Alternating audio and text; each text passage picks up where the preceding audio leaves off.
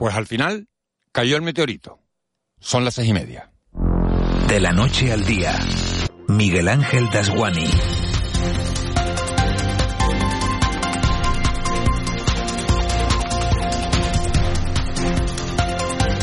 ¿Qué tal? Buenos días. Miren que hemos hecho bromas en estos últimos dos años sobre lo que nos faltaba por vivir. Dos años de incendios, pandemias y erupciones volcánicas.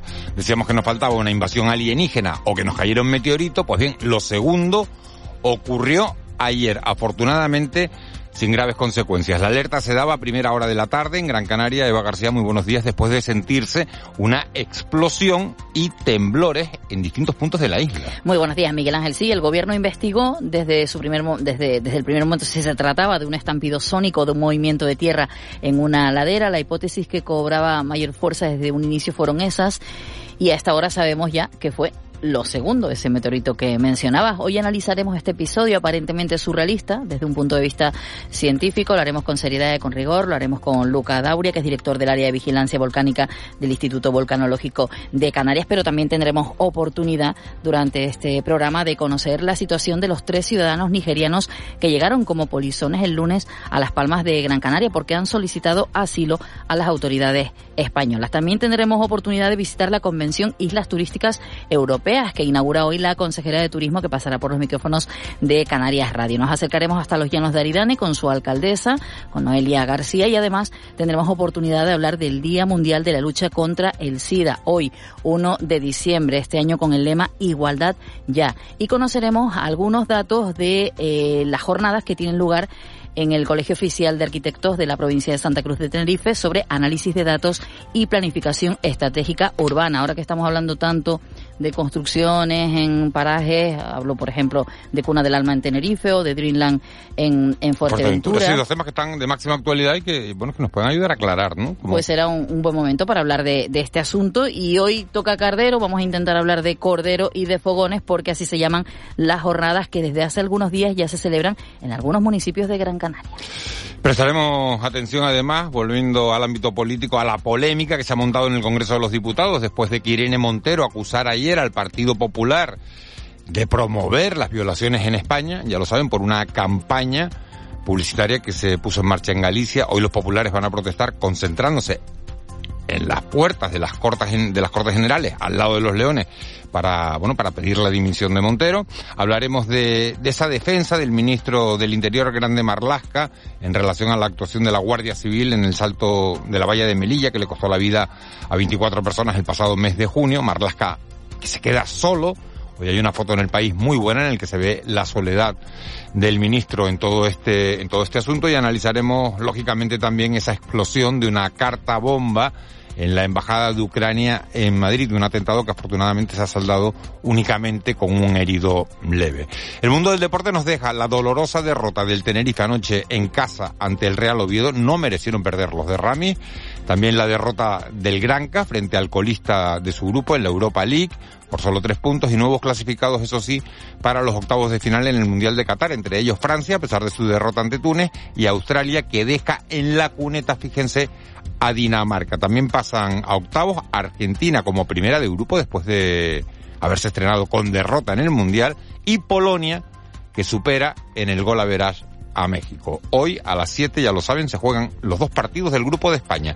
El España-Japón a las 7 de la tarde y a la misma hora el Costa Rica-Alemania, por cierto, con el debut en el Mundial del arbitraje de una mujer. Primera vez que una mujer pita un partido en un Mundial de, de fútbol.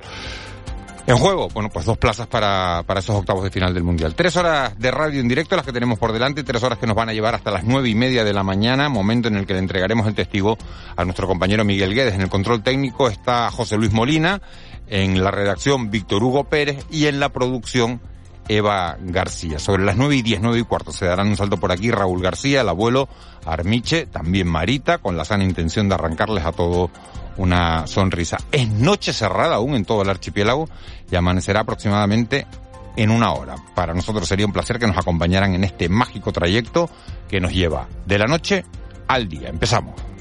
De la noche al día, Miguel Ángel Dasguani. 6 y 34, vamos con los titulares que marcan la crónica de este jueves 1 de diciembre. Caja 7 te ofrece los titulares del día. El fuerte estruendo escuchado ayer por la tarde en Gran Canaria pudo deberse a un meteorito que cayó al mar. Así lo creen los expertos desde el Instituto Volcanológico de Canarias. Achacan al estallido al impacto de una onda de choque causada por un objeto natural o artificial moviéndose a velocidad supersónica. Podrían ser los restos de un bólido. Desde el Instituto de Astrofísica de Canarias se habla de la posibilidad de un meteorito de un metro de diámetro que entró en la atmósfera y acabó cayendo en el mar. Luca Dauria, investigador del Involcán, Javier Licandro del IAC.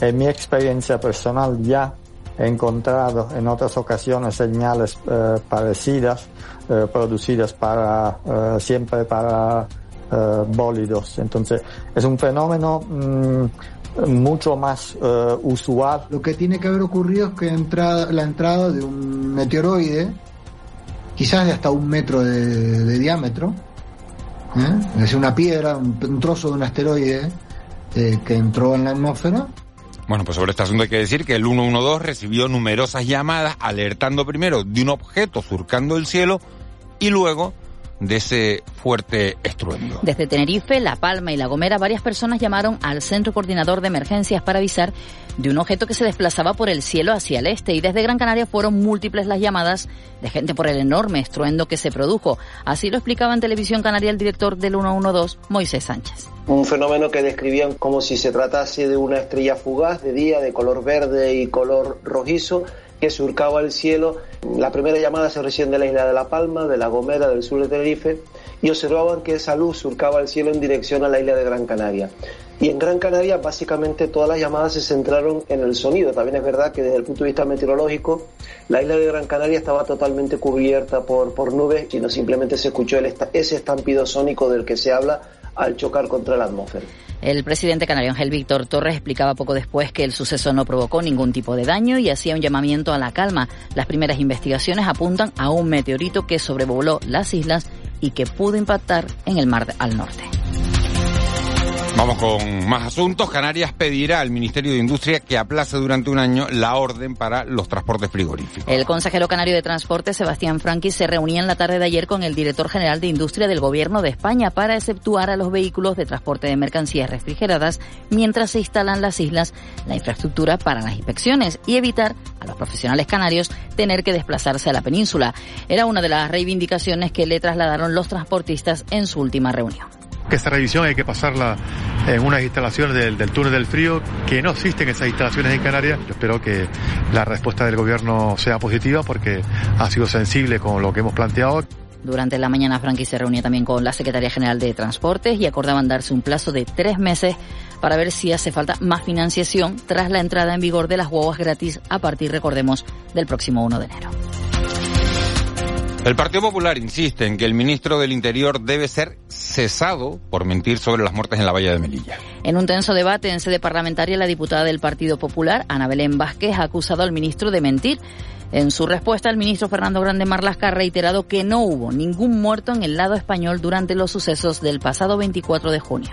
Usted es consciente que ha mentido a los españoles cuando dijo que no se produjeron víctimas mortales en España y ahora sabemos que al menos hubo un inmigrante muerto en territorio español. Señor Marlasca, mire esta foto publicada por el español, el señor Enrique Santiago y yo, ¿y dónde estaban los cadáveres y dónde estaba la policía de Marruecos? No tuvimos que lamentar ningún hecho trágico, es decir, ninguna pérdida de vida humana en territorio nacional. Lo reitero. Lo dije y lo vuelvo a repetir. Estamos hablando de unos hechos trágicos que suceden fuera de nuestro país. Y los Reyes de España estarán hoy en Canarias, concretamente en la isla de Tenerife. Este mediodía entregarán las medallas de oro al mérito en las bellas artes, que este año distinguen a creadores y entidades como el actor Javier Bardén, los cantantes Paloma San Basilio, Javier Guruchaga o Amaral, a la Fundación Martín Chirino o a la escritora Almudena Grande, a título póstumo. También recibirán en audiencia a una representación de Activos, la Asociación de Apoyo a Personas con Discapacidad. Todo eso en Tenerife, donde anoche, y terminamos con esta noticia, se vivió el tradicional descorche de las bodegas por San Andrés. En un acto en el que se entregó el premio San Andrés de este año a Felipe Monge, responsable de Bodegas Monge, por la contribución de su saga vitivinícola desde 1750. El presidente insular Pedro Martín aprovechó para reiterar la apuesta por los vinos de la isla. Que no podemos jugar con volumen, no tenemos grandes cantidades, así tenemos que conseguir que se considere este vino un vino de calidad, un vino distinto, que pueda abrirse camino en, eh, los restaurantes fundamentalmente, más allá de los eh, habituales lugares de compra como un supermercado. Proteger las cosas que más te importan es una tranquilidad. ¿Te gustaría agrupar todos tus seguros en uno y pagarlos en una sola cuota, mes a mes? Cómodo y sencillo. Descubre esta y muchas ventajas más con el plan Disfruta Seguro de Caja 7. Consulta condiciones en cajasiete.com. 6.40, 7 menos 20 de este miércoles, uno, de este miércoles, no, de este jueves, 1 de, 1 de diciembre. En el mundo del deporte, derrota del Tenerife, dolorosa ante el Oviedo. Dolorosa porque el Tenerife mereció ganar anoche en el, en el Heliodoro y sin embargo perdió. Duele también la derrota del Granca en la Europa League frente al colista por tres puntos de, de, diferencia. Así que todas las miradas puestas hoy en el Mundial de Fútbol de Qatar. Juega España, lo hace a las 7 de la tarde frente a Japón. A los de Luis Enrique les vale el empate, pero ha dicho Luis Enrique que él no va a salir a especular, que va a salir a ganar. Quien sí se juega su clasificación es Alemania ante Costa Rica, porque si España le gana a Japón, que es lo más normal, a Costa Rica le valdría el empate para pasar a los octavos de final dejando fuera a los alemanes. Anoche se clasificaban Argentina y Polonia para esos octavos de final. Juanjo Toledo, buenos días. Hola Miguel Ángel, buenos días. Se difumina el Tenerife, por lo menos en la clasificación, como el bólido que ayer atravesó nuestro archipiélago. Digo por lo menos en la clasificación porque ya ha caído a la decimoquinta posición después de 18 jornadas. Es verdad que ayer, anoche, fue mejor el equipo de Luis Miguel Ramis que el de Álvaro Cervera. El propio técnico del Real Oviedo lo decía en rueda de prensa que el Tenerife había sido mejor que su equipo, pero al final esto no se trata de quién es mejor, sino de quién marca más goles. Y ese fue el Real Oviedo que con su tanto en el minuto 52, obra de David Costas, se llevó el partido del Eliodoro Rodríguez López. Octava derrota del Club Deportivo Tenerife esta temporada y todo ello ante 8.023 espectadores. La peor entrada de la temporada y no tenía una entrada tan flojita el Eliodoro desde enero de este año, cuando curiosamente era el Oviedo también el que visitaba el Eliodoro Rodríguez López el pasado 21 de enero. Con todo esto, el Tenerife ahora se prepara para un amistoso. El domingo en el mediodía en el Heliodoro el partido del del centenario ante el Brondby de Dinamarca para los románticos del fútbol ante el último rival que eliminó el Tenerife camino de las semifinales de la Copa de la UEFA en 1997. Ha llovido mucho después de aquello. En la otra sera, en la amarilla, sigue la ilusión. Hoy hay rueda de prensa del técnico García Pimienta de cara al partido del sábado, el que les va a llevar al Molinón a las cinco y media de la tarde para medirse allí al cuadro Astur. Será la decimoctava jornada así para el conjunto amarillo. En el día después de la derrota del Atlético Paso en la segunda federación, se recuperaba en la tarde de ayer el partido aplazado en su día de la décima jornada y terminó con victoria andaluza. Estepona 3, Atlético Paso 1. En baloncesto cayó el Granca en Italia ante el Trento que no sabía lo que era ganar hasta la tarde de ayer. 75-72, victoria de los italianos sobre el equipo de Jaka Lakovic, un equipo, el Sebe Gran Canaria, que ahora tendrá que jugar en el torneo doméstico este próximo sábado en el Bilbao Arena ante los hombres de negro. Hablando también del resto del panorama polideportivo, ayer cayó el Rocasa Gran Canaria en la división de honor de balonmano visitando al aula Valladolid, 25-22 cayó el conjunto canario y perdió también en waterpolo en la división de honor el Club Natación Echeide. Las guayotas cayeron en tierras catalanas 12-6 ante San Feliu.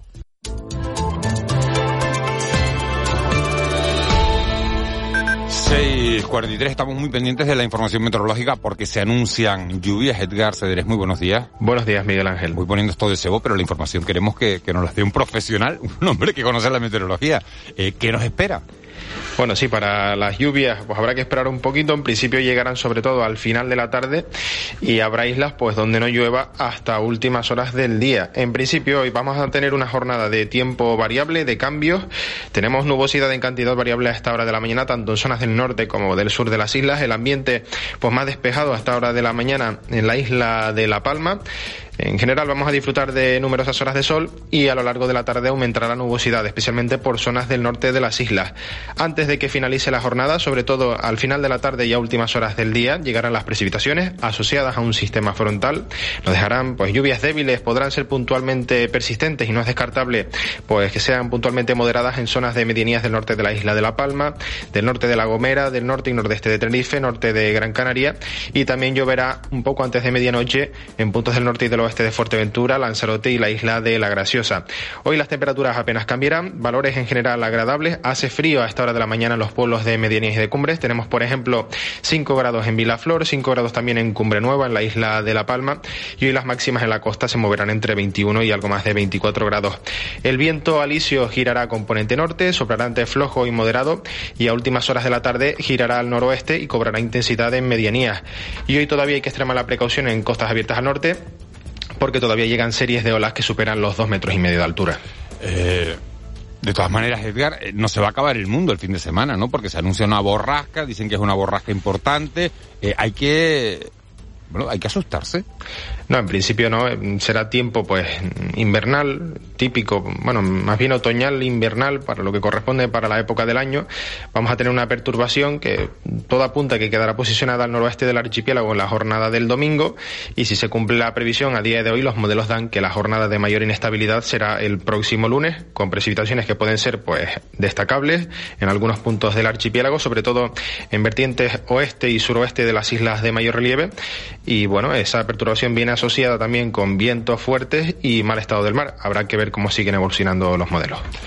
Edgar, muchas gracias. Nos hablamos en un ratito y ampliamos la información sobre las 7 y 5, 7 y 10. Perfecto, hasta luego, buen día. Hasta ahora, buena mañana, 6.46, Eva García, momento para conocer las portadas de los periódicos que cuenta la prensa. Comenzamos con el periódico El Día, que luce como otros diarios el lazo rojo. Recordemos hoy el día de la lucha contra el SIDA, el titular con el que abre portada la gripe y la bronquiolitis obligan a aplazar operaciones. Los dos hospitales de Tenerife tienen las unidades de intensivos pediátricos al doble de su capacidad y las plantas de hospitalización se encuentran llenas. Alerta por los numerosos ingresos de bebés en la UCI. Imagen de portada para el Tenerife, grave tropiezo del Tenerife. Recordemos que perdían la tarde-noche de ayer. Un meteorito causa un enorme estruendo en Gran Canaria y cae al mar en aguas isleñas y límite al uso de guaguas en horas punta con los bonos gratuitos. En el Canarias 7, un meteoro atraviesa el cielo de las islas y su estruendo causa alarma en Gran Canaria. Un recinto ferial más abierto y sostenible, habla de Infecar y la imagen de portada en este caso es para el Granca, que también perdía. Se deja el liderato en Italia, partido de la Eurocup. En la provincia, un meteoro aturde a Gran Canaria tras impactar en la costa norte. Crisis en el conservatorio tras 20 años sin oposiciones. Asténgase del uso de la guagua en hora punta por los bonos gratis. Canarias promueve un uso racional del transporte ante un colapso del servicio a partir del 1 de enero. Y también en portada de este periódico, el Lazo Rojo además cuenta que 7.000 canarios conviven con el VIH 207 eh, tan solo este año. En Diario de Avisos, un meteorito sobrevuela las islas y cae con estruendo junto a Gran Canaria avisan de que una importante borrasca llegará hoy a las islas. Bueno, ya nos ha contado Edgar Cedrés que es tiempo otoñal el que toca en este mes que ya comienza diciembre y el Tenerife que pierde inmerecidamente, según el diario de avisos ante el Oviedo 0 a 1. Y además cuenta este periódico que los Reyes entregarán hoy en Tenerife las medallas de las Bellas Artes. Vamos con la prensa nacional. En el mundo, el mayor think tank cuestiona las cifras de paro del gobierno, se refiere a los economistas de FEDEA, y el PSOE y los afines a Díaz reniegan ahora de Montero, que es la que ocupa la imagen de portada del mundo. Sin embargo, en el país la imagen de portada es para Grande Marlasca, como te referías antes, Miguel Ángel, esa bancada azul, pues con, con cinco o seis sillas eh, quién vacías. Es, ¿Quién es la foto del país? ¿Quién la firma? Porque es buenísima. Eh, Álvaro García. Álvaro García, recomiendo que de verdad que cuando cojan la prensa esta mañana miren la foto de portada del país porque es tan dura, dice tanto. Ahí bueno, cinco asientos del gobierno y el de Marlasca. Los bancos del gobierno, ya saben, son los azules dentro, de, dentro de, del Congreso. Bueno, pues están todos vacíos. Solo está Marlasca sentado en el suyo que sigue negando bueno, que, que hubiera muertos en suelo español, Y además como, si, como como- si importara el sitio donde fueron los muertos. Es ¿no? verdad que es el sitio que le toca, pero parece esquinado, ¿no? Solo y esquinado. completamente Ah, solo. Hay alguna muy buena también, yo veía una dentro de las páginas del periódico El Día que me recordaba, ¿sabes ese emoji de la carita con la mano en la cara? Bueno, pues Sí. así aparece también esa imagen de, de Marlaska en el día Hay, de ayer. hay- el hay- hay un emoji que es con, con una persona tapándose la cara y hay Esa. otro con un mono tapándose la cara. ¿A ¿Cuál te no. refieres tú? Yo el de la cara de la Al de la- persona. al de la persona, vale. que además yo lo uso mucho. Oye, eh, en la agenda de hoy vienen los reyes, ni me había enterado, Sí, ¿no? O sea, eh, lo, los lo- oí, pero antes cuando venían los reyes era Los como reyes de España. un acontecimiento, ¿no? Sí, los Lo- reyes de España. falta sí, un mes sí. todavía. Pero, no, ha pasado como, está pasando como un poco desapercibido con la visita de los reyes. Van a estar en el TEA, tienen dos, dos actividades por lo menos programadas en agenda. Por un lado, esa entrega de medallas de oro al mérito que ya hemos mencionado y también una audiencia, una representación del colectivo Activos. También hoy hay Consejo de Gobierno, Miguel Ángel. Yo no sé si por la visita a los Reyes, pero se retrasa mucho. La rueda de prensa es a las 7 de la tarde, el Consejo comienza a las 3. Hoy hay huelga convocada, recordemos, por el Comité de Empresa del Centro Coordinador de Emergencias del 112 y además hay cuestiones como por ejemplo la primera convención de las islas turísticas europeas que hablaremos en este programa. Eh, también en la jornada de hoy se inaugura el encuentro insular de discapacidad, esto en Arucas y en Arona se presenta la carrera por la vida. Pero además hay una eh, convocatoria a partir de las 11 de la mañana que se unen hoy. UGT, Comisiones Obreras, Confederación Canaria de Empresarios y la COE, en este caso para hablar de seguridad laboral. 6.50, 7 menos 10, vamos con nuestra crónica económica. Economía dos minutos. José Miguel González. Bueno, pues estando en la semana en la que estamos, vamos a analizar los datos de la inflación. José Miguel González, buenos días. Buenos días, Miguel Ángel. Hace unos días se dieron las previsiones de cierre de la inflación para el mes de noviembre. Parece ser que se moderó hasta alcanzar su nivel más bajo en 10 meses. Tengamos en cuenta que es la cifra sobre la que se ha de indexar la revalorización de las pensiones para el próximo año y así impedir que pierdan poder adquisitivo. La inflación se moderó cinco décimas hasta el 6,8% en términos interanuales, gracias sobre todo a la menor subida que experimentaron los precios de la gasolina y de la electricidad. Ahora también ha contribuido a esta moderación en menor medida el menor alza del calzado y los vestidos con la recién inaugurada temporada navideña. En tasa mensual se supone que han caído un 0,1% respecto al mes pasado. No obstante, la inflación subyacente, que es la que excluye alimentos frescos y energía, sí que se ha incrementado una décima hasta el 6,3%, siendo esta la que se marca a fuego en la estructura económica. Todo ello dentro de una eurozona en donde en octubre registró una inflación del 10,7%. Cuando se conozca el dato definitivo se verá el impacto sobre la cesta de la compra, teniendo en cuenta que es el grupo de los alimentos donde mayor acumulación de precios se sitúa, incorporando a Canarias por encima incluso de la media nacional. Diciembre puede que continúe con similar tendencia, pero en enero, si al final se eliminan los incentivos al combustible y a la electricidad, podemos ir imaginándonos que volveremos a la senda alcista. Ah, y el Banco Central Europeo acechando para volver a incrementar los tipos de interés. De hecho, su presidenta ha afirmado en el Parlamento Europeo que su principal herramienta para controlar los precios aún no ha tocado techo. Y si ella lo dice, feliz día. Con C de Cultura. C Castro. 652, la escritora Pilar Torres, el Transplant Festival en La Palma y el, Go- y el Gospel Canarias Festival son los protagonistas de la agenda. Buenos días, Miguel Ángel. El Gospel Canarias Festival ha presentado su decimoséptima edición. En esta ocasión se ofrecerán una veintena de conciertos en diversos espacios de Tenerife, Gran Canaria, La Gomera, La Palma y Lanzarote. Los conciertos tendrán lugar entre el 2 y el 18 de diciembre. Eh, trabajamos sobre tres pilares. Uno es la formación e inclusión a través de los talleres que, que tenemos.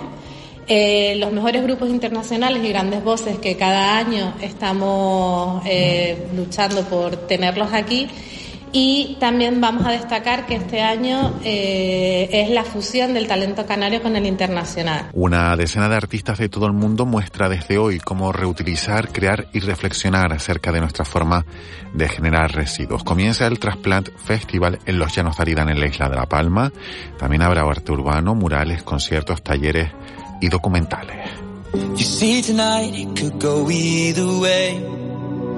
Hearts balanced on a razor blade. We are designed to love and break. Y la escritora Pilar Torres presenta este jueves en la Casa Museo Pérez Galdós de Las Palmas de Gran Canaria La llave del espejo, finalista del Premio Nadal. La llave del espejo es el relato íntimo de una pintora impresionista de principios del siglo XX. Se trata de una novela que reivindica la visibilidad de las mujeres artistas que vivieron y murieron en el anonimato.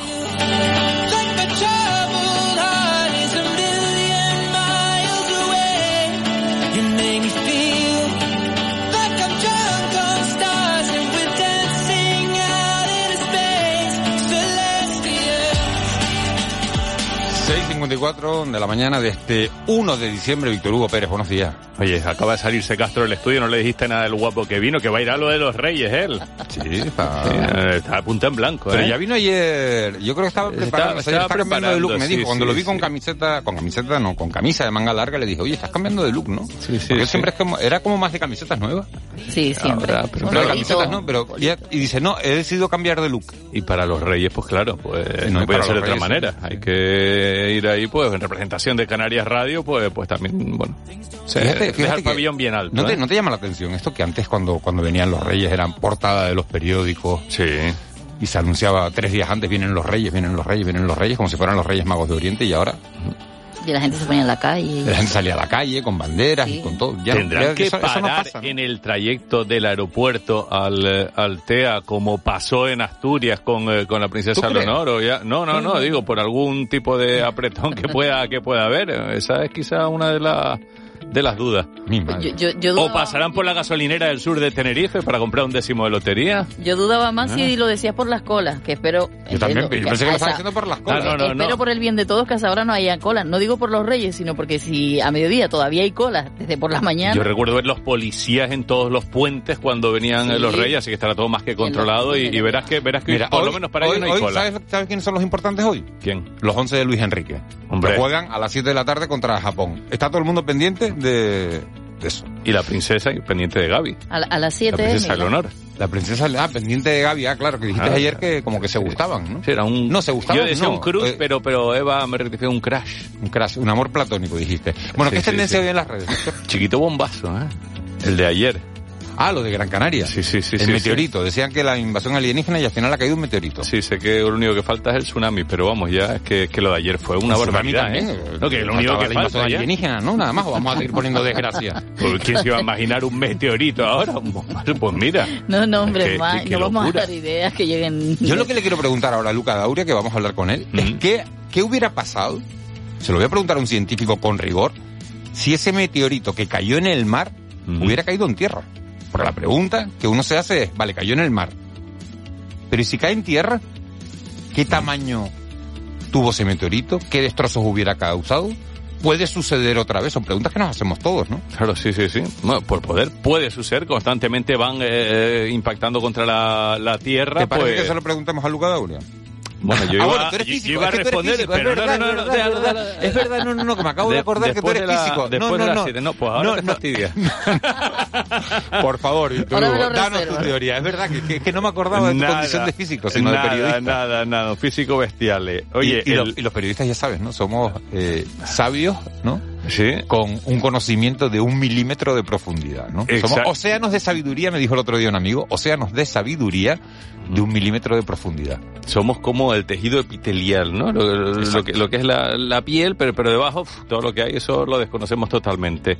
En este día 1 de diciembre en el que se habla, por ejemplo, de Spotify, ya se puede ir viendo el resumen del año. Si tienes cuenta, verás tus estadísticas de artistas y canciones favoritas. No sé cuáles te saldrían a ti en la cuenta de Spotify, los artistas y las canciones más escuchadas este año. No lo he mirado. ¿Mm? No ¿Qué? sé cuáles te, te saldrían a ti o a ti. Yo no hice la prueba, pero bueno, yo... A mí me sale siempre Joaquín Sabina. ¿Sí? No, yo- a mí siempre me sale Joaquín Sabina. Ah, me saldría Quevedo también este Sí. año. Bad Bunny, el artista más escuchado del mundo en Spotify, 18.300 millones de reproducciones. 18.300 millones de reproducciones. Como si cada habitante de, 18.300 millones. de la Tierra la hubiera escuchado una canción de él dos veces y media, más o menos, ¿no? Porque nosotros llegamos a 8.000 millones de, de personas en el Y vete a planeta. preguntar en, en- Etiopía si saben lo que es Spotify. Pero Bad Bunny seguro que sí lo conocen. Sí, ¿tú crees? Hombre, si yo te contara o contase. Oye, en este, en este día, cumpleaños Woody Allen, por ejemplo. ¿Mm? Pues nacían en 1935, pues le faltan 13 para los eh, 87. Pues mira, así hacemos la cuenta rapidito. Mm, más eh, Manny Manuel, por ejemplo, también cumpleaños en el día de hoy. Manny Manuel, de triste recuerdo por aquí. Pero solo, por favor, que se lo eche solo. Y eh, felicitamos, por ejemplo, a Javier Gurruchaga, no cumpleaños, pero es uno de los eh, premiados eh, que va a recibir ese galardón de los Reyes eh, de España en la jornada de hoy. Va a estar él, va a estar Amaral, va a estar Paloma San Basilio, pero bueno, con Gurruchaga, si te parece, podemos Dice- nosotros... Dice el oyente, buenos días, estos reyes ya no se los espera porque en lugar de dejar regalos, se los quedan. En fin. Bueno, pues nada, opiniones para todos los gustos. Vamos a ir a Burruchaga. Viaje con nosotros y podrá encontrar atractivos monstruos que le sonreirán.